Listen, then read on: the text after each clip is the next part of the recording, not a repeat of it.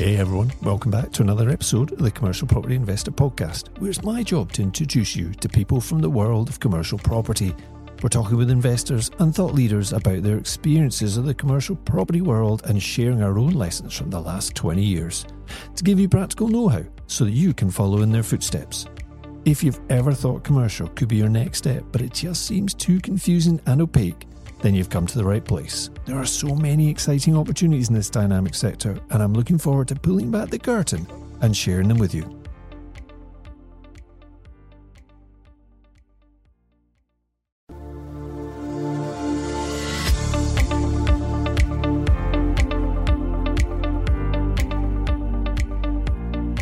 Welcome to the Commercial Property Investor Podcast, the show dedicated to the private investor, and I'm your host, Jerry Alexander we want to show you how to cross the divide from residential investing over to commercial property investing. Through interviews, tips, and lessons learned, we share experiences of investing and give you the inspiration, knowledge, and confidence to enjoy this great cash flowing strategy.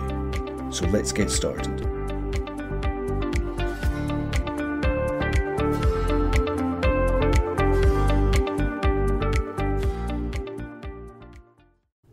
Welcome back to CPI Podcast. This week's guest is Julia Hart. She's a property developer in her own right and does a lot of deal sourcing for clients, which you may find particularly interesting. In today's episode, we talk our way through Julia's property history. I always find it fascinating to hear how different people find their way into this industry. We talk about finding deals, working with investors, mixed use developments, and how she succeeded in a pretty male dominated market. I don't normally discuss that element, but I thought it was pertinent to go and talk through it. All thoughts are mine and Julia's, of course. I'm sure you'll enjoy this episode. I particularly like the discussion around sourcing deals for high net worth investors and opening the door on how that world can work. Let's jump in. Welcome back to the podcast. I'm joined this week by Julia Hart. So it's great to have you on the show, Julia. Welcome. Thank you. It's lovely to be here. Yeah, we met each other on Clubhouse, another pairing from Clubhouse in 2020 whatever it was. It's been it's been really interesting how many how, how one's network expanded during that time frame. You, you spent quite Agreed. a bit of time on Clubhouse, yeah? Yes, I did. Yeah, I was one of those early clubhouses and loved it all through COVID. It was absolutely fantastic. Met and expanded my network on there. Really enjoyed it. Learned an awful lot. Met some great people. However, life has changed slightly. So I haven't spent so much time on there, but it certainly was fantastic through that period. Yes. Yeah, it was definitely a good investment of time. I, I met some great connections as well, and, mm. and including yourself. So thank you. So just to give our, our listeners a bit of context, what sort of things are you working on right now, Julia? Let's just start from there and then we'll maybe go back a little bit to the beginning. So I specialize in commercial acquisitions. So I basically find any particular opportunity which has got a lease attached to it. So that could be anything from land that can be developed um, right through to um, industrial, through to hotels. So anything where there's income related to an opportunity, I would deal with that. So I've got developers that are looking for um, opportunities um, generally, I work from about 5 million upwards, but I do get little bits of, of, uh, of other things. Um, so, people that are looking for opportunities that maybe 50, 60, up to 100 units, then I go into another genre where maybe slightly bigger. So I've then got developers, investors that are looking for opportunities slightly bigger. Then I go into the high net worth and I find opportunities for um, um, family funds and financial institutions. So that's where it gets very investor based.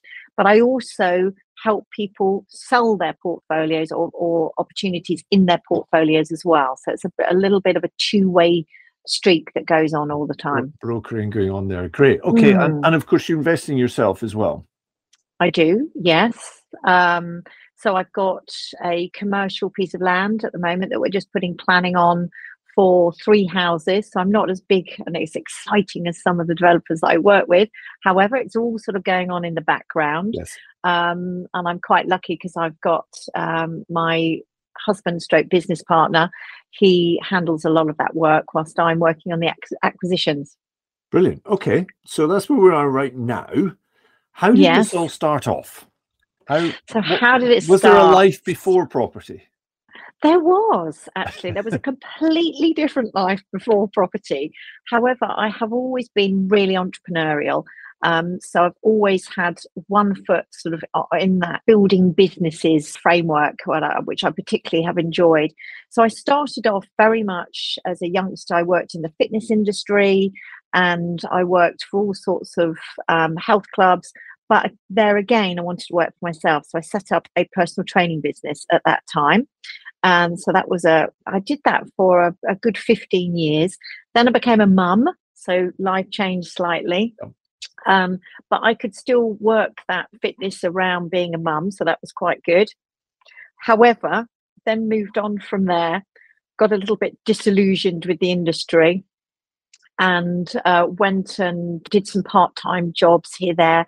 And I, and I've always just thrown myself into things. I ended up working for a gentleman who ran a limousine company. Gosh, I haven't talked about this for years.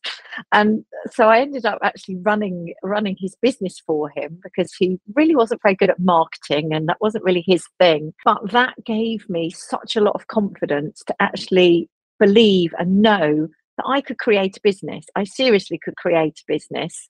Um, and it didn't um, and that could business could be anything of my choosing so I then went into and set up a children's events company. Okay. Which was fascinating,ly exciting. That did involve the limousines as well, though. well, yeah, because it, oh, that's how it sort of that's how over, I got yeah. into it. So there was a bit of a crossover there. Yeah absolutely loved it really really enjoyed it. It was real hard work. However it was it was a great learning curve. Uh, that's also where i learned to network started to understand a lot more about business and how to run a business and so on and so forth. So I really threw myself in in the deep end. Um, and then I, I sold that business and i just because i decided i wanted to go off and do something else. Went and worked for a charity which I loved. Again, very events based. So I was really involved in in all the huge events there. Um, and coming to the end of, of working for that company, sadly my my mother wasn't too well, so I started to help look after after her. But at that time, I started to look for a new vehicle, something that was going to really excite me and change the ch- change my dynamics and and some something that I could really learn because as an adult, I particularly enjoy learning as an adult. Um, and I looked at all sorts of different things, absolutely hundreds of different things. Nothing sparked my interest until I met a lady called Belinda Gresham. And Belinda Gresham, I saw an article about her and I decided to Google this lady. And turns out that she was a property mentor at the time incredibly successful um, female property developer. And I've always had a little bit of a thing for property. Um, so I thought, right, I'm going to phone this person up. So, because that's me, I'm, I'm a bit out there. You know, I'll, uh, if I want to go and do something, I'll go and I'll just go for it. Um, so I, so I contacted them. And as soon as I spoke to her, I knew that's what I was going to do. It was like instantaneous. I'm going to go and work in property. And I spent a year working alongside her. Absolutely lovely lady. We're still very, very good friends and do lots of business together now. So very, it's, it's been a f- fantastic journey. Um, and we just clicked and got on. My goodness, the learning curve that year was unbelievable. So I did everything from to HMOs, we did all the different strategies, but they specifically, or the the gentleman that that um, she she worked alongside, he was really big on um, going big. Big or go home was always his his uh, mantra and I quite like that because that fits my character, you know, because I'm a big picture thinker. So he very much talked in, in the realms of, well, why do a small opportunity when you can do something much bigger? It's going to take you, take you the same amount of time. It's just bigger numbers, just lots more zeros on the end. So don't be scared of those zeros. So I sort of took all that on board, absolutely, and I ran, absolutely ran with it. I did. Um, it, I was involved in um, finding lots of different types of opportunities but i did then find that there was uh, there was a lot of people in the residential side every time you went and looked for something in the residential side, there was like 10 people queuing up behind you and they were like nibbing at your heels, you know, wanting to get hold of this opportunity. And that I found quite frustrating because in the early days, it took me some time to evaluate and sort all my numbers out and talk to the right people. And, you know, now what I can do in probably 15 minutes would take me two weeks. Yeah, by then, time. somebody else has bought it and by then somebody else has been in and bought it. Yeah. So I, I knew that something needed to change. And just by chance, um, I was work doing a lot of work with two um, lovely ladies in the northwest, and we started looking and working on a really, really large um, old mill, which we put onto an option, and um, we put the planning on the mill and then flipped it on. And that really sparked my interest because that then made me realize where are all these other people looking at this? This is a great opportunity, and they weren't there.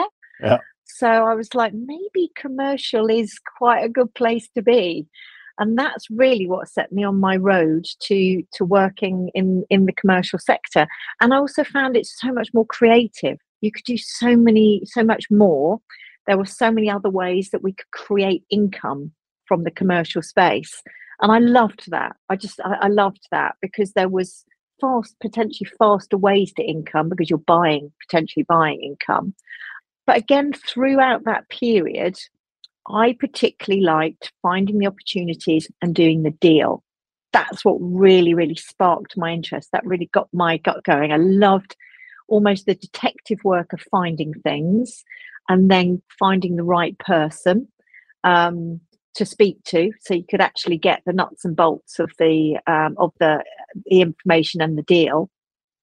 So I started to realise that actually, rather than doing the development side of things, it was actually the deals that I particularly like to do. Even though we have still carried on and done some small development work, it's not become my prime prime focus because though I like it and I enjoy it, I, I, leave all that bit to somebody else. somebody else could do the messy bit. It, you're yes. the creativity, as you say, it's not just in how do we make um, multiple income streams, but how do we change mm. this asset into something that's as profitable as possible, uh, as sustainable yeah. as possible, but also uh, creativity in terms of finance, in terms of ways mm-hmm. of buying or or taking control of the property without necessarily Agreed. owning it, all those sorts of things. Yeah. But just just go back for a second. So the the the residential part, um, how long was it before you actually thought um, and started working in the commercial sector?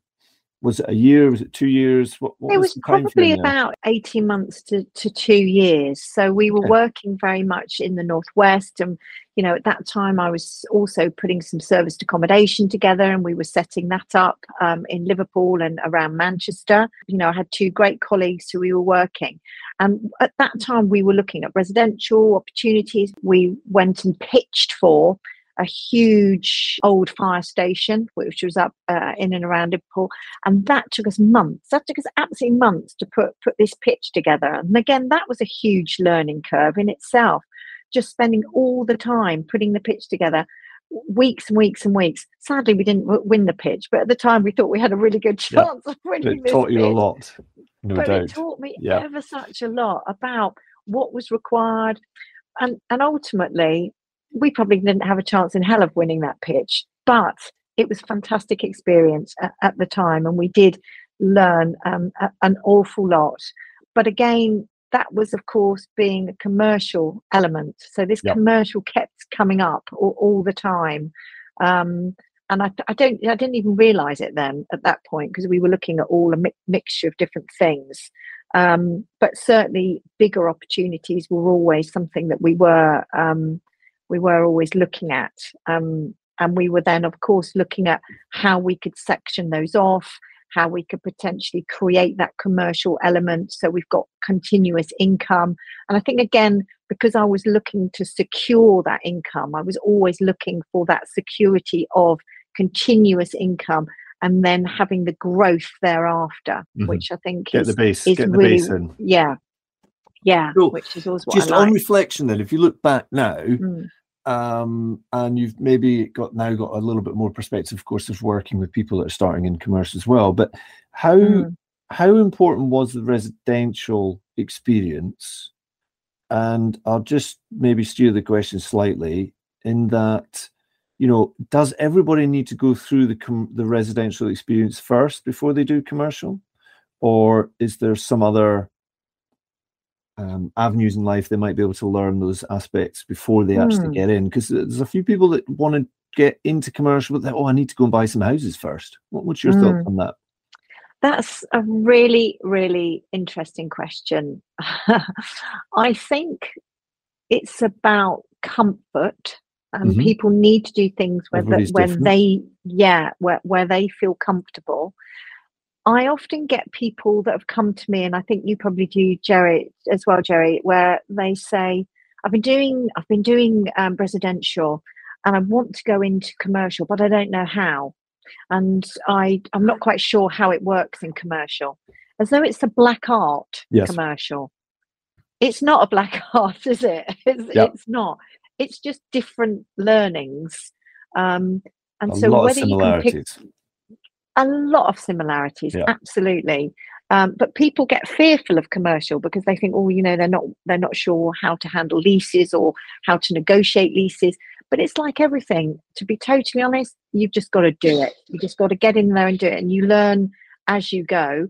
But if you've got people around you who who, ha- who have worked in that sector, then you've got people to go and talk to. I've still got people that I go and talk to to ask advice now. I still don't know everything. So, you know, it's the same when you're coming into something. So so to answer your question, do I think you have to do residential? No, I don't think you have to. I think it's a benefit Mhm. because it gives you perspective. But I don't think you have to have done that necessarily because you'll learn as you go. Yeah. Right, don't you? Absolutely, yeah. And and some people love residential, and that's where they stay. Um, occasionally, they might well, look at fine. commercial and "Mm, I think I'm going to stay with what I'm doing. yeah that's right well they get they get they get the fear don't they Yes, they get the yeah. fear oh i don't know if I, I know Yeah. what i'm doing in that so but I'll, but I, I where I remember when I remember when buying that first commercial, I had a potential business partner lined up because I was too scared to do it on my own. Eventually, I There did do it on my own, which was great. But yeah and and you know, if I hadn't now, I probably would have shared everything 50-50, which would not have been yeah great. Um, yeah but yeah, there is that fear factor for sure. But Mm. it's interesting that there are loads of similarities between resi and commercial, but equally, commercial is just a business like residential is, and Mhm. you can learn the things you spoke about about negotiation, creativity, and all these sorts of things in Mm. another business. You don't have to transfer yourself your skill set through residential. You can come straight into commercial. no i agree i i do agree i don't as i say i think it's a benefit but i don't think it's essential when you were starting that process, you obviously had a pretty clear, well, maybe not a clear idea of exactly what you wanted to do, but a direction you wanted to go in. Has the plan narrowed down to what you're wanting to do now? Is it quite, um, are you quite focused in the strategies you're doing, or are you looking at um, buildings and then trying to work out the best opportunity? How, how, what's your kind of approach now?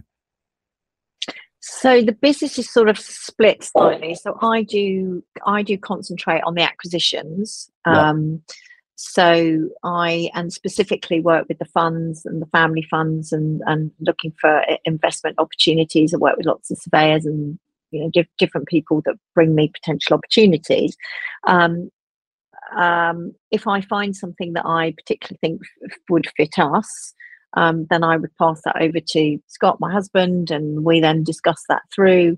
Jamie, who's my son, he also works for me as well. So he does all the numbers and all the figures.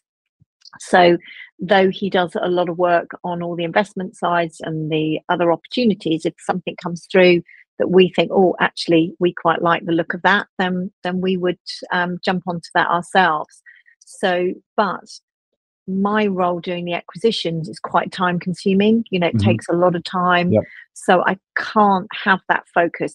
So the serviced accommodation, by chance, actually, due to COVID, I ended up because I had a little team before COVID and I had to disband the team because I had to let some units go for safety reasons, but I held on to, to some. So I handed that over to a uh, management company, which I was terrified to do because I'm a bit of a control freak, like things, like to know things are done to a certain standard. However, it's been that was the best thing that I did. So that all gets looked after now. So that that's that's all good. So it allows me to really focus on the acquisition side um, and finding and, and spending time building relationships because I'm not a mass market person. I don't work like an agent or even I don't even like to call myself a broker because I like working with people, Jerry. You know, I'm a real mm-hmm. people person. So I like finding out specifically, getting to know people, working closely with them, and then I go out. I often go out and find what they want. That that's generally, but I get lots coming in, so it does sort of flow. So, so the strategies, yeah, are, are wide and varied. What, what about geographical location? Is there a so geographically, area? I do loads in the southeast. However, mm-hmm. I do right across the UK, um, and I do have connections across Europe as well, and a bit into the US. Um, so I've got hotels, land um, out across Europe that that I do do deal with as well. Yeah. Okay, brilliant. All right, I, w- I want to ask you something a bit more specific then. What Mm-hmm. What project that you've been involved in, you've done that you've been particularly proud of? What's what project could you maybe tell us a little bit about?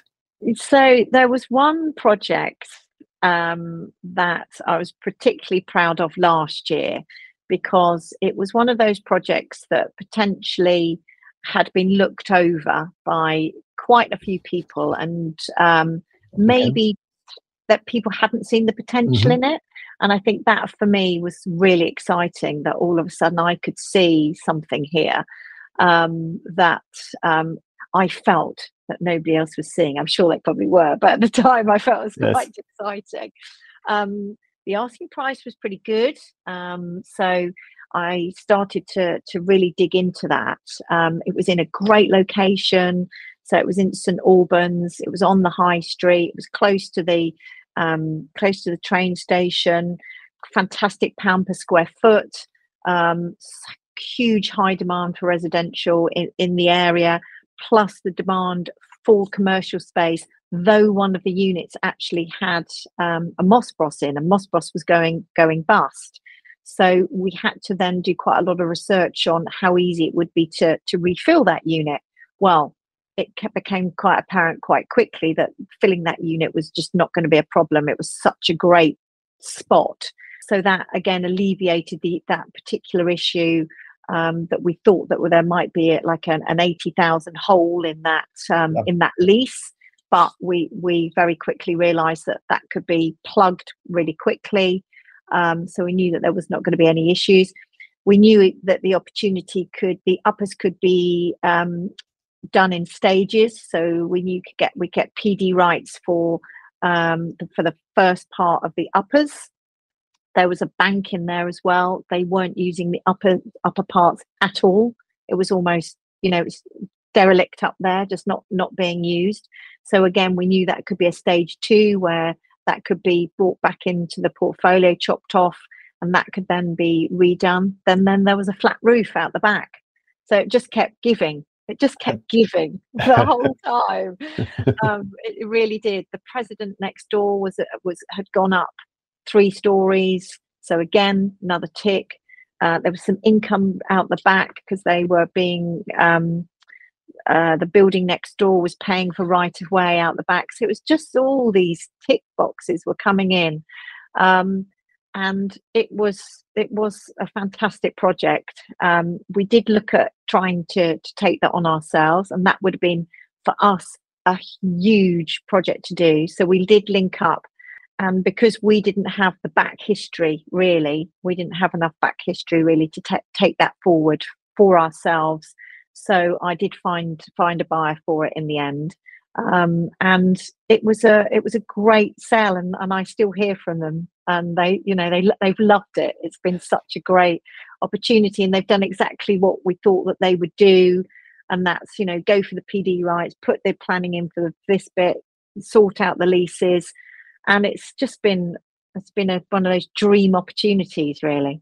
Do you um, think julie when people were looking at that you were talking earlier on about seeing it in a different way do you mm. think the the, the way most were probably looking at that was this is a problem. Moss Bros have gone bust. This, Agreed. This, this um, investment is no longer an investment; it's a risk and a liability, and and That's that exactly. everyone yeah. was looking at it as a problem. Yeah, Yes, that's exactly what happened. And because I looked at that as a because of its positioning, that's what really that's what drew me in, thinking, no, this is, is such a prime spot. And I knew that there was high demand. So we, we got a survey done actually and um, you know, realized that it wasn't going to be any problem at all. In fact, they've got they got somebody else in there for a higher price, much higher price than Moss Bros was paying. So, you know, they've increased the value just by doing that one Yeah. one move. Yeah. Which is fantastic. and it's that little nuance between somebody looking at it as an investment. So, an, Mm. investment grade stock is when somebody's buying um, a property that has an income already. There's a tenant in it on whatever length the lease is in it, Mm, and that's your investment grade stock. And then suddenly, when that tenant's going bust or something, it's no longer investment grade. It's not an investment Mm. project. This, uh, there's that liability thing, and that's where the opportunity comes for us to be Mhm. able to do that creativity and work out right what could we Yeah. actually shape this into. But yeah, some people who are not in commercial property and they're doing it more as an investment. And in a Mm. portfolio of other types of investments, just are not looking at that. That that sounds like hassle. yeah. D- Hard work, fear. And Yes. also it was um, you know, we're on the back end of the retail t- everyone going bust, you know. So you know that you can understand why there was probably a little bit more fear about it but it was just about research really it was just just doing your due diligence and understanding the area and the market and we knew it was a hot area Yeah. um so we you know just kept pushing to to see and yeah no, that was a, that was that's one of my faves because it was it just just kept on giving it's fab Nice. Just tell me Yeah. the access to the upper floors was that Yeah. already separate, or did the uh, did that have to be created? depending on what part, because there was five different units. So there was access on one of them. So there was a central access up to one side because it was sort of split into different sides. So yes, there was access from the main main street to go above two of the units, Mhm. which was where they got the PD PDs Yep. from, and then there was access from the back on the other side. So that would have had to have been incorporated from the back. Yeah. Would you say that was probably one of the best performing ones, best performing assets that you've worked with? Now that it's all Yeah. completed? Yes, well, there's still more to do. Um, so uh, fr- from there, I'd be interested actually to go back and talk to them to to get some numbers. If they got the full planning to do that, the flat roof as well, it was just absolutely fantastic. You know, there was a huge profit margin to be. I can't remember off the top of my head. I'm sorry, Jerry That's all right. but it was there was a huge profit margin in there. But even if they just did the PD section and then above the bank, that Yep. was still you know the the profit margin in that was still really really um, viable. So um, so it'd be interesting to watch and learn uh, and hear if they do get do go the whole way yeah, and get those numbers because that would be great, wouldn't it? I must do Yeah. that. That's a good good question. it's it's interesting though to Yeah. s- just to just to see is one of your favorite projects one of the Mm. best performing ones yeah. or is it or is it Yeah. because you know there was a certain thing that you like doing or creativity or whatever it's just interesting Yeah. to to see that motivation i mean what what what, what do you think motivates you on those sorts of things is it the, really the creative stuff Yeah, yeah, I I love the creative. It enables me to, you know, I I definitely like, you know, I get a buzz from that. Oh, look, you could do this, you could do that. Oh, look, how however, how about if you do this? And I wish in some ways I I had more creativity because sometimes when I speak to um, architects and different people, and I Mhm. just I'm in awe of of how they come up, and I think. Why didn't I come up with that idea? I get cross, you know, because I'd quite like to have that ability to to find the or have those eyes solutions yeah um yeah yeah but i don't think i do too bad i think you know i'm, I'm pretty good but again i think that's again working with other people you know sometimes as a uh, um with friends or, or other colleagues we get together we look at potential sites we say oh how do you think what about doing this? What about doing that? And you know other people have different perspectives and i think that's always a great thing to do. Um, so I have a weekly, a rather monthly mastermind that I'm a member of, and often people will bring opportunities and we discuss through them and we get different perspectives and different ideas and that's important yeah and that all adds to your the arrows in your quiver all the different strategies yes. you can then think about when you're looking yeah. at these looking at yeah. these so that, that's obviously a big motivator for you um, what what else do you like doing for fun julia what what do you what what, what do you like to go and play oh what do i like doing for fun um I so I've always been sporty, obviously because mm-hmm. I started. Yep. Uh, so I do I do do lots of yoga. That's a bit of a thing. I'm a bit of a meditator as well. So um, that's something that I particularly particularly enjoy. But I'm a bit of a uh, I'm a bit of a dance music buff. Oh really? Keep okay. It quiet though. Don't t- don't tell. No, don't just tell everybody. Me. Just between you and me. Yeah. yeah. but I do like a bit of a boogie. I have to say. Um, so I, I have coming a, into that time yeah. of year it's coming into that time of year. yeah, absolutely. So I will be uh, watching Pete Tong on Saturday night. Yes, at the O2. um, so yeah, so that's sort of my my thing. I I like to uh, keep my mind healthy. That's very important to me. So I do do quite a lot of work on that too. Very good. And I, I, I haven't asked this of um, any ladies that have been on the podcast before, but I thought I'd I thought I'd ask you. Um, our industry, you could argue, is fairly dominated by males. Um, yep. How how do you find that? How how do you find working in this industry? Do you do you do you find that sometimes that can actually be almost helpful sometimes in that you know trying to deal with these some some uh, let me rephrase that I, I, find with anybody once you've worked out what their motivations are and where they're coming from it becomes much easier to work towards what you're trying to achieve, right? But mm. but but in this industry, because there's so many um, males, and and for me, some of them are pretty intransigent. You know, they're stuck in their ways. Agents pops into my mind. Um, yeah, how have you found that? That's such a good question, Jerry. It really is.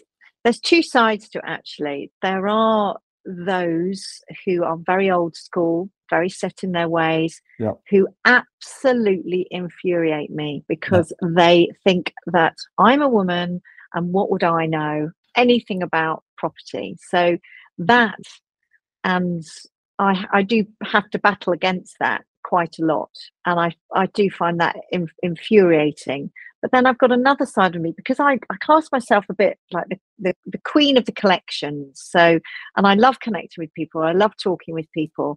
And like you say, once I find out that motivation, motivation, yeah. then I find it very easy.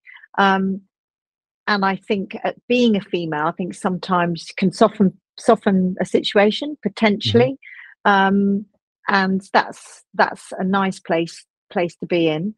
Um, so I get two sides of it very much. I got that. I get that strong old school, which uh, just don't even go there with me because it put me on my soapbox. And then I think I get the the other side where it, it is a benefit. So, and that's maybe because I can just chat about all sorts of different things. Um, you know, connect with people in a different way. I think I think that being able to do that comes from confidence, so doesn't it? Be, mm. be confidence in yourself to be able to deal with whomever or whatever's in front of you and and by having that confidence it just makes the whole process easier doesn't it? Yeah uh, yeah. So i guess it's partly being able to build up that confidence but but uh, the reason i ask is just i, I know that a lot of our listeners are are ladies um mm. I, i'm sure it's at least 50 50 and you know some some struggle with it and then others just get on with it and yeah, I think I, am not. I'm not. I can't sit here and say what to do about it, but I do mm. know that once you've worked out, I mean, everybody has an ego, right? So once once mm. you've worked out what that ego wants, it, life can become easier. yeah, I, I would I would agree. I'm very lucky because I have a huge female property network. So I'm part mm. of the Property Sisters, which lots of people know uh, know about, and that has been an incredible support that so prior to that i felt quite isolated as a female in the industry but since i met which was a couple of couple of years ago now met all the property sisters and i have a female platform to go to um, sometimes just to say, "Oh my God, you know, this yes. chap's just driven me mad because he's got such an ego." Thinks he, you know, it's just that bouncing off, but also a place where you can ask questions and not feel uncomfortable, which is is again fantastic. So. If there are people that females that are out there feeling isolated, then reach out to other females. There is a lot of us out there don't feel that you're on your own because you really aren't. Um, there are networks, there's, there's lots of us out here, and we all love to support each other. Um, and the information and knowledge out there is, is also fantastic through the female network. So, any listeners who want to reach out to me and I can, you know, introduce them to to any others, I'd love to do so. Yeah, that's great. I, it was pleasure. a topic I thought I would like to touch on. And it's interesting. Mm. Half when I do masterminds and things, usually it's 50 50 males mm. and, and, and females. Mm. But I know that there'll be some that don't come forward because they just feel, mm. as well as all the other pressures of how the hell does this commercial property market work, yeah. there's all that stuff as well. Yeah. You sometimes see mm. males um, dismissing a little bit, but I have to yes. say, that isn't just a thing about females. I mean, I get dismissed a lot. I get agents not mm. for returning my calls and everything else, and and mm. and that aloofness of what do you mm. know. Yeah. So it, it does affect all of us. But the important thing, as you mm. say, is to be able to reach out and have a network or some contacts there that you can just check in with to just kind of mm. reset and say, yeah, maybe even have a laugh ex- about it to a point. That's right. a- absolutely. And ultimately, I I think to myself, well, this this person's shot themselves in the foot because I'm not going to do business with this person. You know, there are people that have got red lines through their names. and I have do not speak to this person again because they have been that dismissive or that rude. And, you know, luckily I, c- I can say that there's not that many that I feel like that about but they do they they do come i do come across them. And ultimately they've missed out because i could have done a lot of business. I could have brought a lot of business their way. And and if they choose not to then that's thing and i you know that's that's their loss. That's yes. how i look at it. you can you can fight or let time prove you right. That's just the yeah um okay yeah. so looking forward what what projects are you currently working on uh, so we've got our little project um, for us personally that we're working on, um, which is alongside our um, JV partner um, Andrew McDonald. Yep. Um, so that's our um, we're putting planning on for two or three houses, so that's quite exciting. Uh, we haven't quite decided what we're going to do yet, whether we're going to flip on or whether we're going to sell. No decisions have been made yet. I've been dealing with some quite large acquisitions, which is always exciting um, some a bit of an iconic building in there, um, which is all very hush hush, and we're not supposed to speak about it. I've got some bits and bobs that have come in actually. I've got sort of quite a few um, refurb and holds um, to, for SA coming through. Um, and I'm just about to go through all our old stock from from this year. When I say old stock, I'm saying I'm saying stock that didn't stack yep. from this year yep. um, because um, with what we hope is going to happen with this sort of rebalance that is apparently coming i'm hoping that some some of those we might be able to put into a different situation yes and uh, see whether we can move some of those opportunities that are just still hanging around because they have been overpriced so um, that's quite a big focus at the moment i'm setting all that up at the moment um, ready to kick off in January. So your current investors that you you work mm. with, clearly, you know, when you're working on a project, they take months and months and months and months. So mm. the ramifications of the most recent shenanigans with mini budgets and everything else mm. may lead to the odd snap decision, but it's probably a little bit of time before that filters through. But, but what what are you are you noticing any change in thinking, processing, speed, of clients that are um, investing in properties? So, two things that I've noticed people coming in from the US all of a mm-hmm. sudden because of the drop in right. the pound. Yep. So, people coming through who haven't seen and spoken to you for some time, and all of a sudden they're saying, I want to buy. This is now time to play. I'm coming out, I'm getting my checkbook out. Yep. Um, which is interesting. And the other side of it is looking at the changes in the EPC positively rather than negatively, mm-hmm. seeing it as actually an opportunity to take on a building, to do the changes, uplift it in the commercial sector, and then potentially sell it on for a higher price because, of course, all the EPC has been done. Yes. So um, I have been working uh, with a gentleman who does a lot of EPC work. So I'm dealing with quite a lot of different buildings through him where we can see that there is real strong opportunity because I perceive that the industry thinks it's all negative rather than seeing it as a positive. Yeah, certainly from our small bit of the world, there are more asking about your credentials. So there's more pull from customers than mm-hmm. necessarily mm-hmm. the stick from the government. So mm. you be able to differentiate yourself and and ultimately command a higher price mm. as as we all transition through to that stage. Yeah. It's quite interesting to see how the, the larger corporates are already working on their their ESG environmental social governance stuff. Yeah but they're now starting to demand that from others. And I can't remember who it was now the other day. I can't remember one of the NHS, whether it's the English or the Scottish, yeah. saying, "Here's the credentials we are going to be asking for in 2027." So it's 5 mm-hmm. years away. So it gives people a bit of time. But if you do not meet these credentials, we won't be using you as a supplier. And that will have a knock on mm. effect for people like us who have space mm-hmm. that these guys use, who then need to know, well, where's mm-hmm. your energy coming from? How's your waste working? And all that sort of stuff. Yeah. So yeah it's going to be a bit of the old stick from the government, but it certainly looks like there's going to be more pull from customers. Mm. Yeah, I would, I would, I would agree, and I think it's it's an area that we need to focus on a little bit more. Um, and I think what really brought my brought to my attention, I had a building, an, a huge office space in London, which is 160 million. Had a a fund interested in purchasing this, but as soon as they they knew that the EPC there was issues with the EPC, they turned away from it. And I was like, well, no, hold on a minute here. Well, why are we turning away from this? Like, why are we not finding out what that's going to cost and then what that means that building's going to be worth once that yeah. work's done? But of course, they don't. They're not interested in that. They were just not interested in that. But then all of a sudden, I thought there's an opportunity here. That's what really sparked me to start thinking we've got to turn this around because the industry keeps saying it's a negative. That's what I hear all the time. Yes. Yes. So sure, it's a problem. So yeah, yeah. So okay. in a problem, there's good. Well, it's just about finding the solution to the problem, isn't it? Sure. Which is something sure. that we do a lot well, of.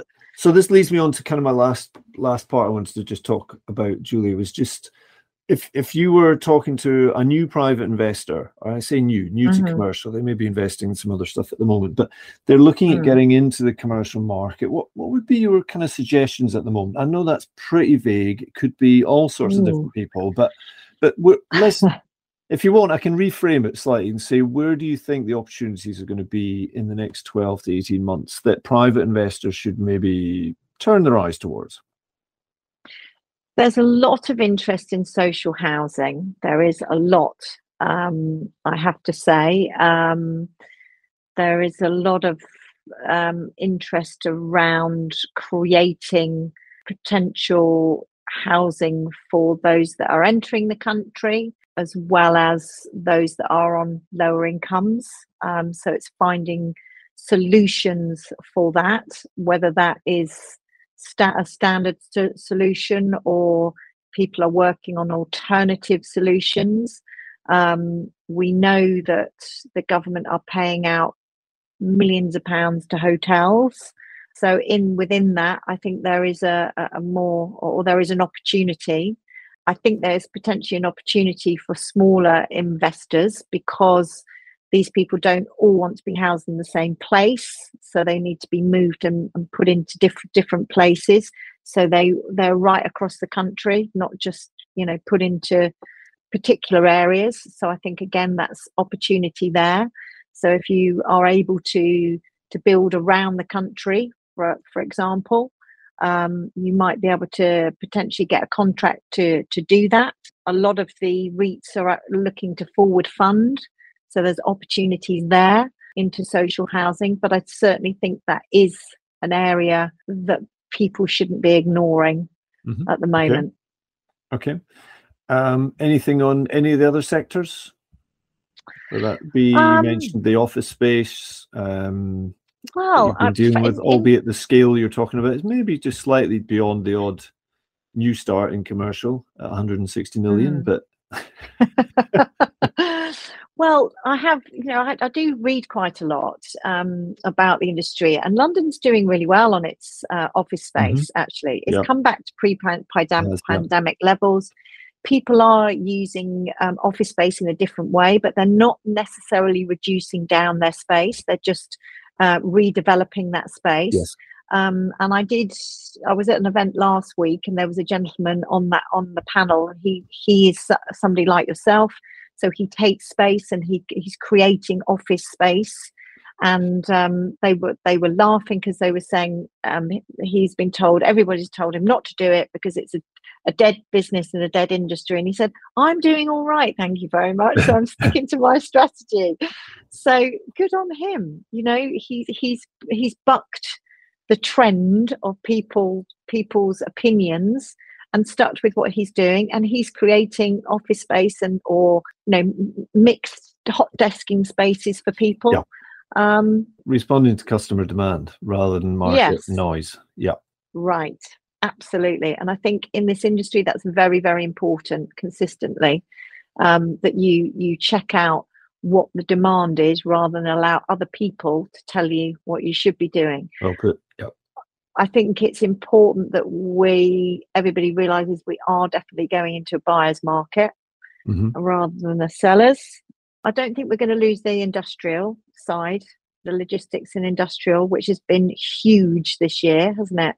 Yep. Or the last 18 months. I don't think that's going dying off anytime soon either. Yeah, that's an inc- incredibly strong market. Okay, mm. fantastic. I, I I think this next 18 months is going to have um, lots of opportunity for people.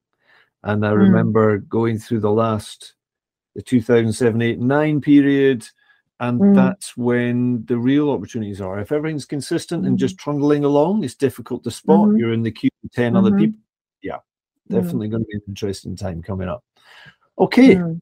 Julia, let, um, let's just let people know where they can get a hold of you. You mentioned um, Property Sisters, so we'll maybe mm. get a mm. note of you of a URL for that. But is there anywhere else people can find you? Yeah, you can find me on Instagram. So I'm under Sightline Properties. Um, so you find me um, on Instagram, Facebook, Sightline Properties, and my website, which is sightlineproperties.com. Nice, simple. Okay, super. Thanks, Julia. Okay. Really appreciate you joining uh, joining me on the show. Hopefully, there's been some inspiration there for some people as well, some good knowledge, and some tips on what might be coming up. mm, who knows? Who knows? But we've got to keep talking. Yes. That's the important thing. We've got to keep talking. Brilliant. Thank you so much for sharing, Julia. Appreciate You're it. welcome. It's been a pleasure. Thank you so much for having me. Now, let me ask you a question. How would you like to quiz today's guest or many of the other guests we've had Hi there, I hope you're enjoying the content delivered on the CPI podcast. Even though it's free to listen to, it actually takes quite a bit of time and financial commitment to deliver each and every episode. Did you know that by leaving a positive written review, you, yes, you, will have a direct impact on the visibility of the podcast? And that's really important because by reaching a wider audience, it helps our team to continually improve the overall content that we deliver to you week after week. For some of you, leaving a review will be second nature, but for others, it might be a first one. Open your podcast app, pick the CPI podcast, and search for previous reviews. And on iTunes in particular, click to look at all of the reviews, and then you'll see an option to leave a written review. Go on, it'll only take two minutes, and it'll really make our day. And we genuinely read every single one of them.